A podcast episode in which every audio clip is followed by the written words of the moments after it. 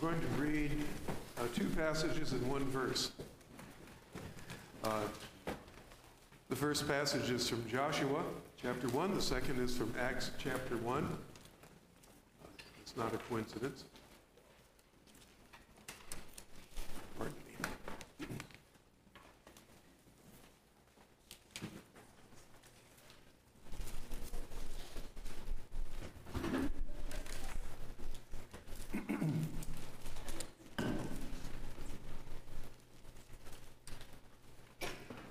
Joshua chapter 1, verses 1 through 9. This is the word of the Lord. So hear him. After the death of Moses, the servant of the Lord, the Lord said to Joshua, the son of Nun, Moses' assistant, Moses, my servant, is dead.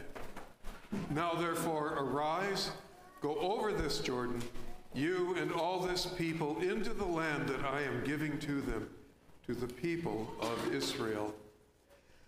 Every place that the sole of your foot will tread upon, I have given to you, just as I promised to Moses. From the wilderness of this Lebanon, as far as the great river, the river Euphrates, all the land of the Hittites to the great sea, toward the going down of the sun shall be your territory.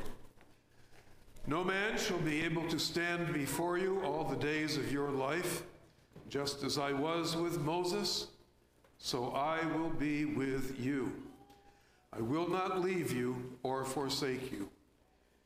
Be strong and courageous, for you shall cause this people to inherit the land that I swore to their fathers to give them. Only be strong and very courageous, being careful to do all the law that Moses my servant commanded you. Do not turn from it to the right, uh, from it to the right hand or to the left, that you may have good success wherever you go.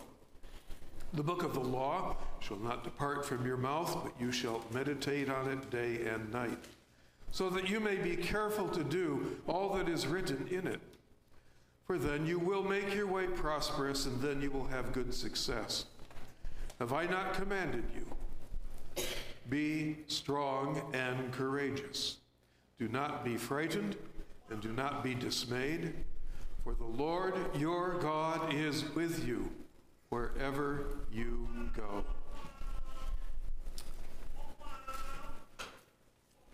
And then from Acts chapter 1.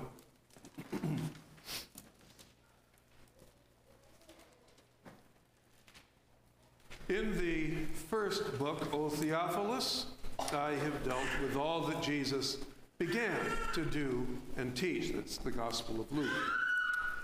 Until the day when he was taken up, after he had given commands through the Holy Spirit to the apostles whom he had chosen. He presented himself alive to them after his suffering by many proofs, appearing to them during 40 days and speaking about the kingdom of God. And while staying with them, he ordered them not to depart from Jerusalem, but to wait for the promise of the Father, which he, which he said, You heard from me. For John baptized with water, but you will be baptized with the Holy Spirit not many days from now. So when they had come together, they asked him, Uh, Lord, will you at this time restore the kingdom to Israel? He said to them, It is not for you to know the times or seasons that the Father has fixed by his own authority, but you will receive power when the Holy Spirit has come upon you, and you will be my witnesses in Jerusalem and in all Judea and Samaria and to the end of the earth. And when he had said these things, as they were looking on, he was lifted up, and a cloud took him out of their sight. And while they were gazing into heaven as he went, behold, two men stood by them in white robes and said, Men of Galilee, why do you stand looking into, the, into heaven? This Jesus who was taken up from you into heaven will come in the same way as you saw him go into heaven. May God bless our reading and hearing of his word. Amen. And the one verse is Deuteronomy 29 29. The secret things belong to the Lord our God, but the things that are revealed belong to us and to our children forever, that we may do all the words of this law.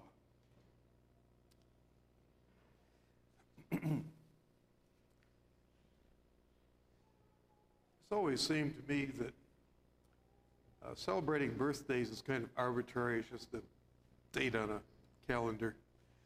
And the passage from one year to the next, uh, marking that, seems kind of artificial. But then I reflect on Genesis 1, where the fourth day of creation uh, is uh, revealed to us, and where the Lord uh, created the heavenly bodies, the sun, the moon, and the stars uh, to govern the day, to govern the night, to govern the seasons and the years. And so it seems to me on reflection that there is significance uh, to, let's say, the beginning of a new year. We can see it as a kind of threshold. The door is open and we're standing on the threshold wondering what's on what's what's what's in the room on the other side, what what we're walking into. What challenges lie beyond the door? Uh, how are we going to greet them? So I wanted to look, and by the way, if this sounds familiar, five years ago you heard the same sermon, only I forgot to write on it the date and the church. and I only remembered last night, and it was too late then to, to do anything.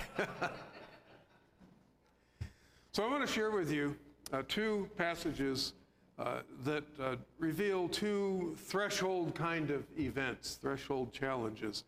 Uh, the one uh, uh, with Joshua and the people of Israel in the plains of Moab, and, and the other, the Acts of Apostles, the, the apostles and the baby church in Acts chapter 1.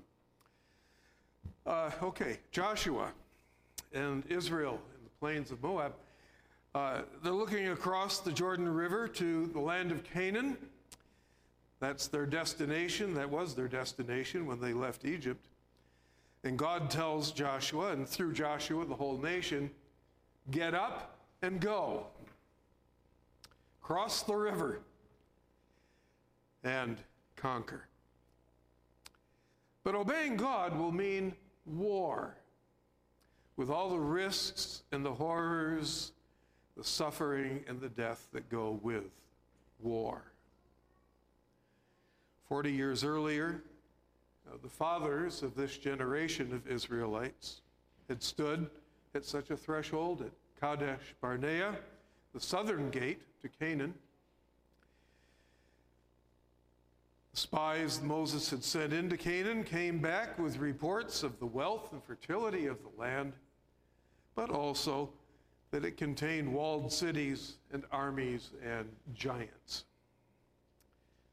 Two spies, Joshua and Caleb, urged the people of Israel to trust the Lord, to believe his promises, and to go forward.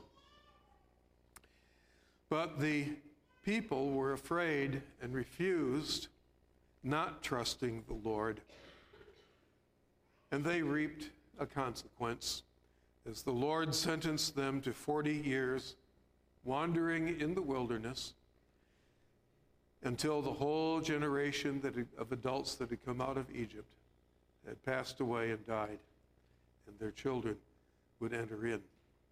Well, so now, will their children once again play it safe, uh, as did their fathers, or will they go forward to the land God promised them?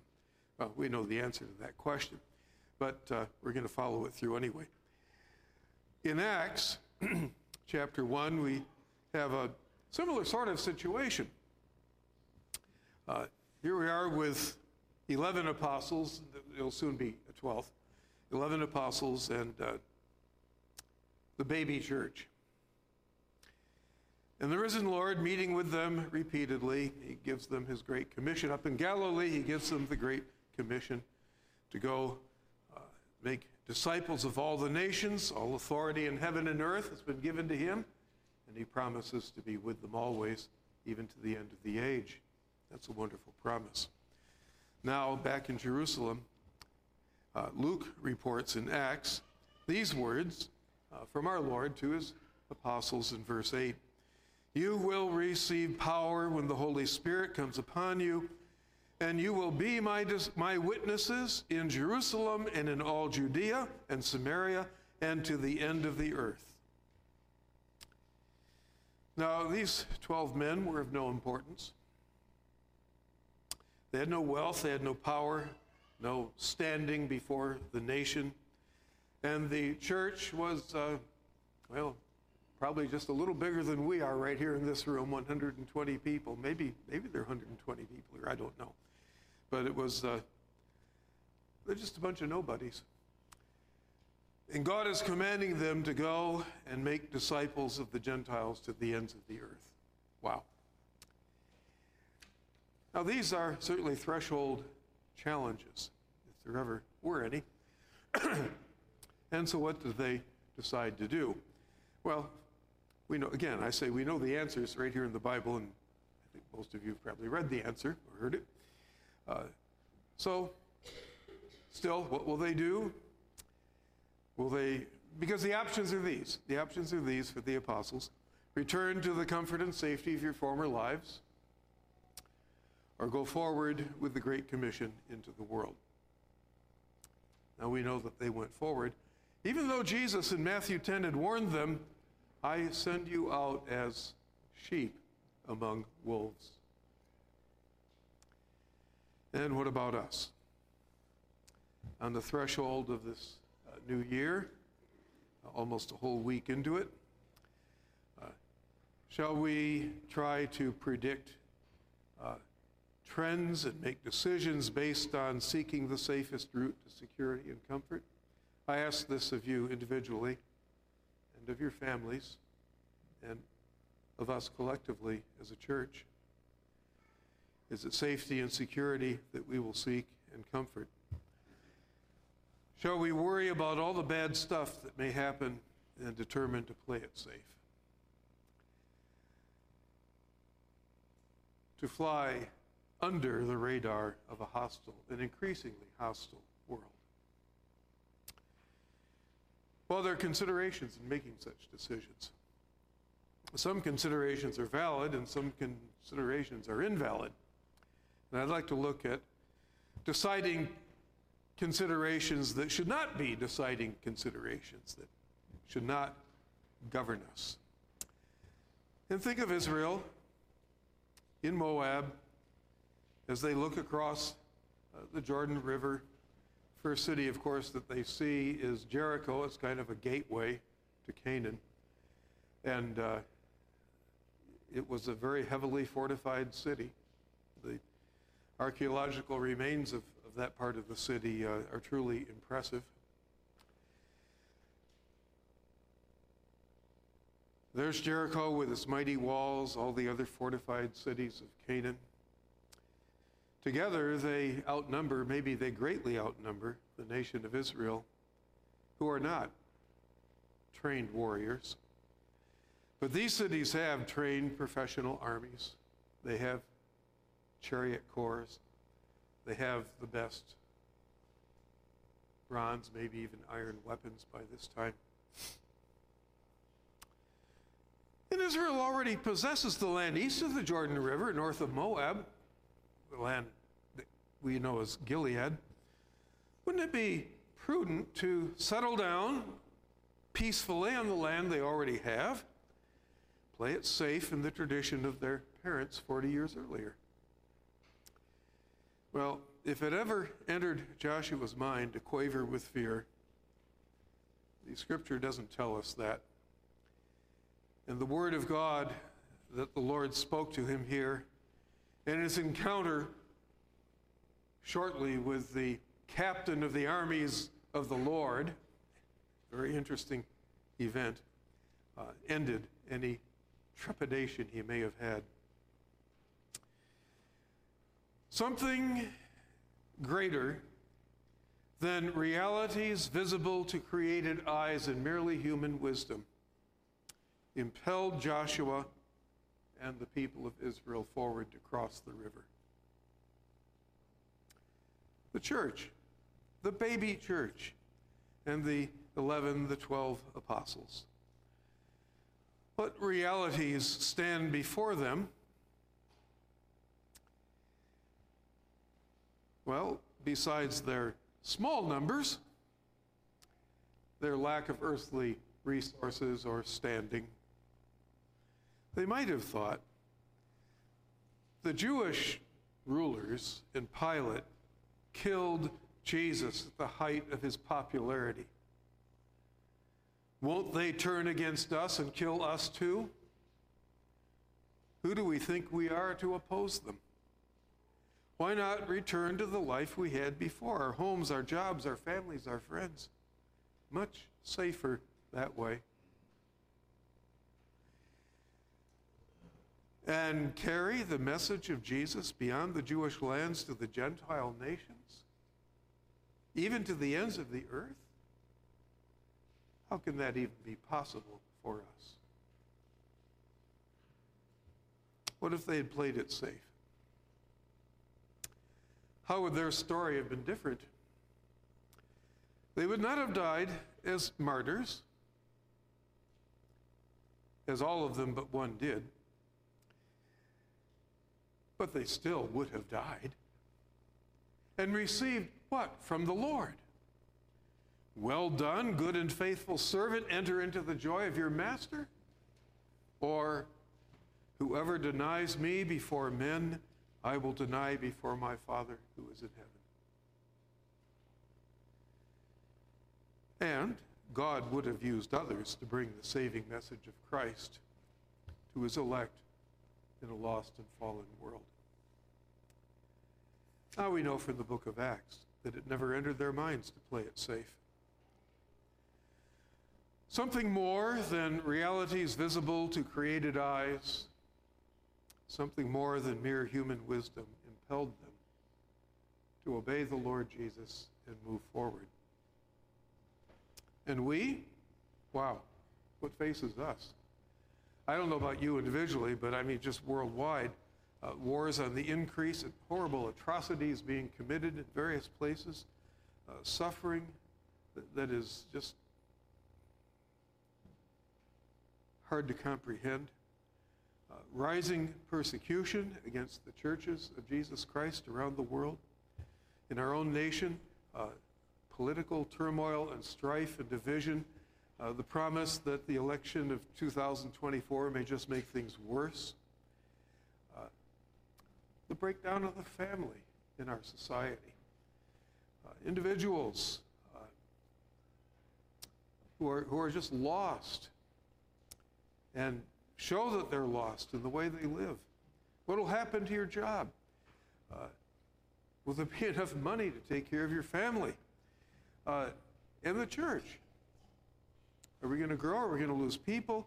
Uh, what trouble uh, might come our way if we are truly faithful to the Lord Jesus Christ and energetic about making the gospel known? Uh, social and cultural changes all around us. What if there's another plague? Well, those are things we might face. We don't know what they are, but God knows. So, what are the deciding considerations? What should be the deciding considerations? And I will say God's promises, the record of his mighty deeds, and the commands that he has given us. Now, God gave to Israel and to us a great gift in Deuteronomy 29 29. Now, it comes in a context. The uh, repeating of the covenant first made at Mount Sinai between God and Israel, the pronouncing of blessings if they are faithful and curses if they are not faithful uh, to the Lord. And uh, so, in the middle of these uh, chapters of blessing and cursings, we have Deuteronomy 29 29. I'll read it again. The secret things belong to the Lord our God.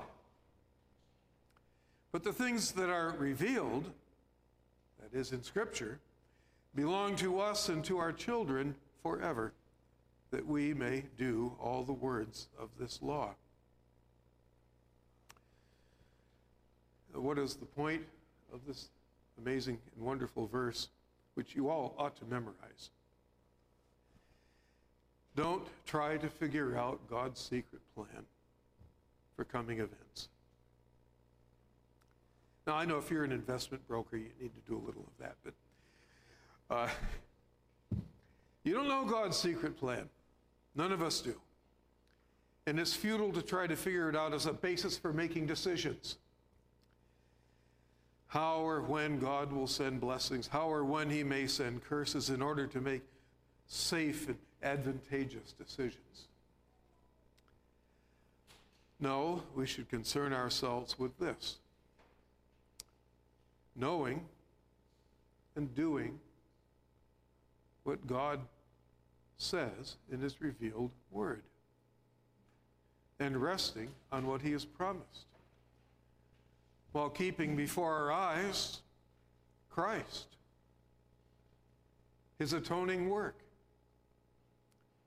His triumphant resurrection, His exaltation to the right hand of God, His rule over all nations in history, the certainty of His coming again as Judge and Savior.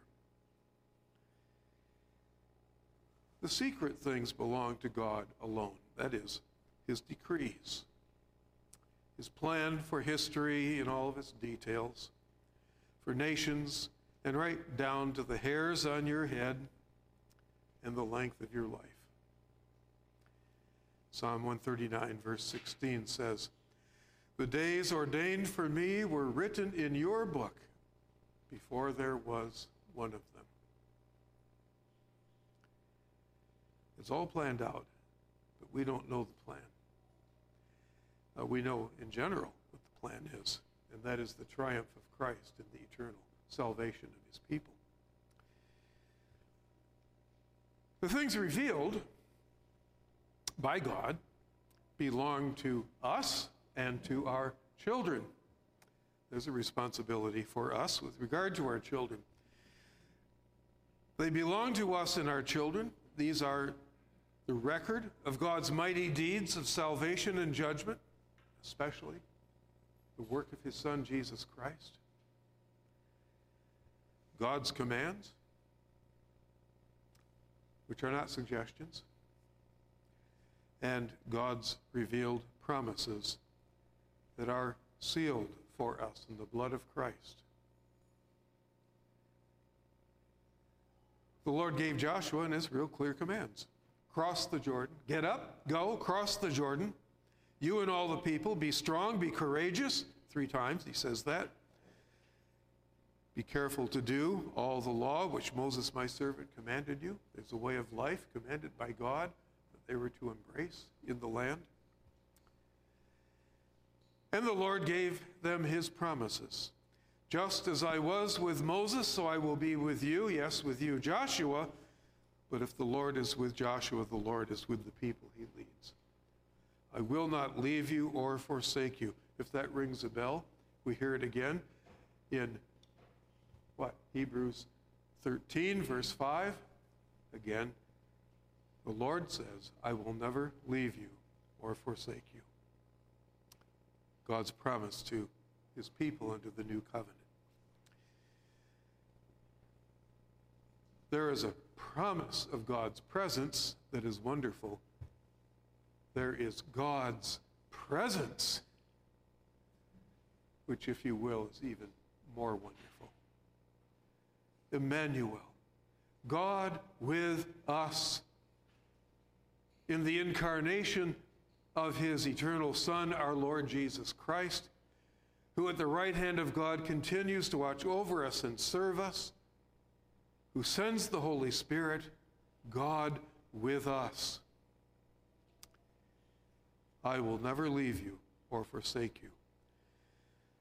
By the grace of God, Joshua and the people believed the promise, they obeyed, God did grant them victory.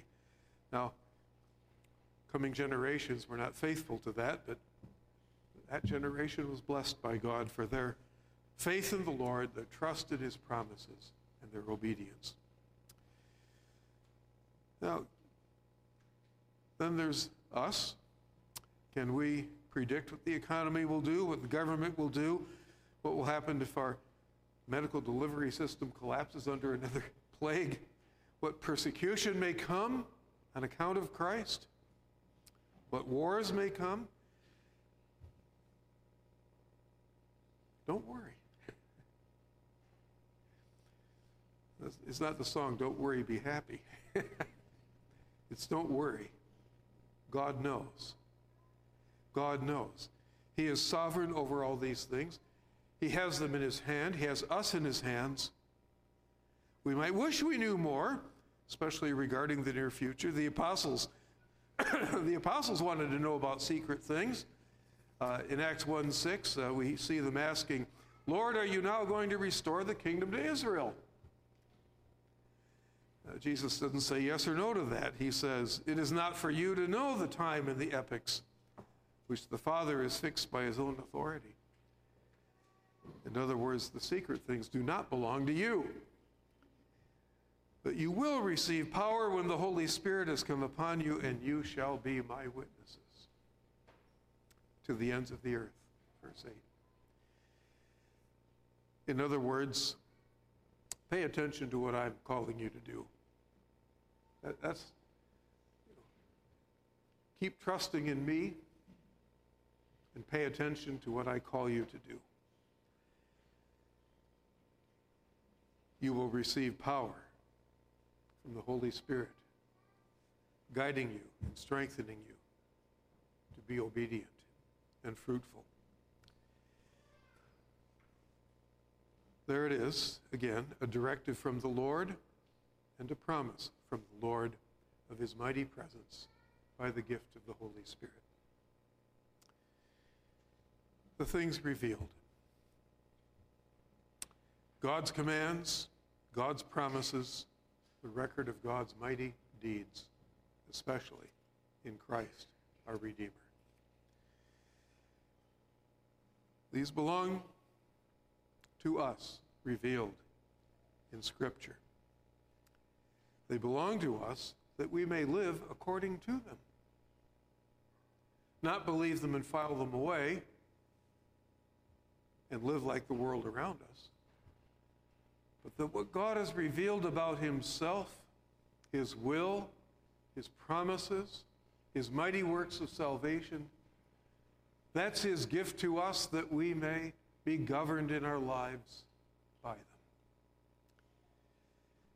That's our business as believers in Jesus, as a church of Jesus Christ, to read and learn and take God's word to heart and do it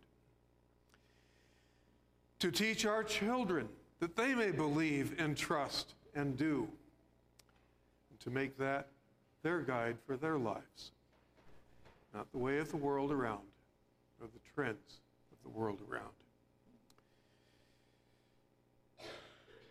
Christ's death on the cross, atoning for our sins, reveals the extent to which God will go to keep his promises no promise of the Lord will fail because he's not going to throw away the sacrifice of his Son. The resurrection of our Lord Jesus Christ and his ascension to heaven demonstrates that God has the power to keep his promises. There is no earthly power that could do what God has done in creating the world and in his Son, Jesus Christ. This should be liberating to us. When you encounter God's revealed will, maybe reading the Ten Commandments as we do, beginning of worship, not only to be convicted of our sin, but also to be reminded about the structure of life God calls us to live. Uh, when we read the Ten Commandments, when we read the Gospels and, and consider what Jesus tells us how he wants us to live. uh, when we hear the gospel command to repent and believe in the Lord Jesus Christ, uh, when we read the New Testament letters of the book of Revelation, and they're full of imperatives, uh, directing our lives, directing our thinking, directing our goals and our thoughts. God, uh, these aren't, these aren't things that we pay attention to and try to do so that God will save us. God saved Israel out of Egypt and then gave him gave them the 10 commandments. And while we were still his enemies, he sent his son to die on the cross and deliver us from the judgment we deserve by bearing it in our place. Salvation is the gift of God. Obedience is to be our thankful response to that gift. And I say this should be liberating. Uh, we don't have to commission studies, consult experts, uh, chart trends, worry about the outcome, decide if this or that is a good idea or if it will lead to happiness when it comes to taking the commands of God seriously. If something is really God's will, that is to say, clear in His Word to us, you just have to do it. Well, easier said than done, right? we are still sinners. We are still tempted to go the other direction. And so we, we need to make this a matter of serious prayer, throwing ourselves humbly on the grace of God, on the mercies of God. We need to rely, truly rely on His grace and believe His promises. In this life, doing what God says may lead to the conversion of loved ones, of friends, or to persecution and hardship. The outcome is God's business, the secret things. In this life, obeying Jesus may lead to a long and prosperous life. Or God may be pleased to put you through fiery trials, probably some of each. Be sure of this Jesus died for our sins and rose again so that all who trust in him, whose faith shows itself in an earnest desire to obey him, will be blessed in this life with his presence and love, his Father's care, forgiveness of sins, the Spirit dwelling in us as his gift, and the love of our Christian brothers and sisters And when he comes, heavenly glory in fellowship with all the saints forever and ever. Leave God's secret plans for the future in God's hands. Concern yourself with this. What does my Lord say in His Word that I should take to heart and live by? What does God say in His Word that we as a church should seek to be doing and endeavor to do it? Look to Him for grace. I will seek to do His will revealed in His Word. I will strive to live by his word and teach my children also. I will trust him to keep his promises by God's grace. By God's grace, Joshua and Israel did believe God's promises, obey his commands, and were mightily blessed by God. By God's grace and the power of the Holy Spirit, the 12 apostles and the baby church uh, trusted Jesus and obeyed his command. And he saved a multitude of sinners and built his church and continued to do so, generation by generation, and to the ends of the earth, down to our day and to us. Seek God's grace to trust and obey while looking to Jesus all the time. Let's pray. Our Father in heaven, we confess to you that we are weak, that we are often confused and that we are often tempted to do things that appear safe and easy for us and to avoid things that might be hard and dangerous. Our Father, we pray that we may grow in that grace that looks so steadily to our Savior enthroned in heaven at your right hand.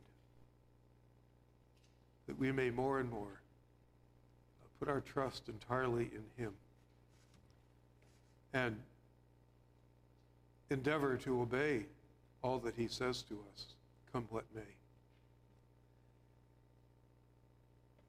We pray that you would glorify yourself in this church in this coming year, that you would glorify yourself in our families and our children and our lives. We pray in Jesus' name, amen.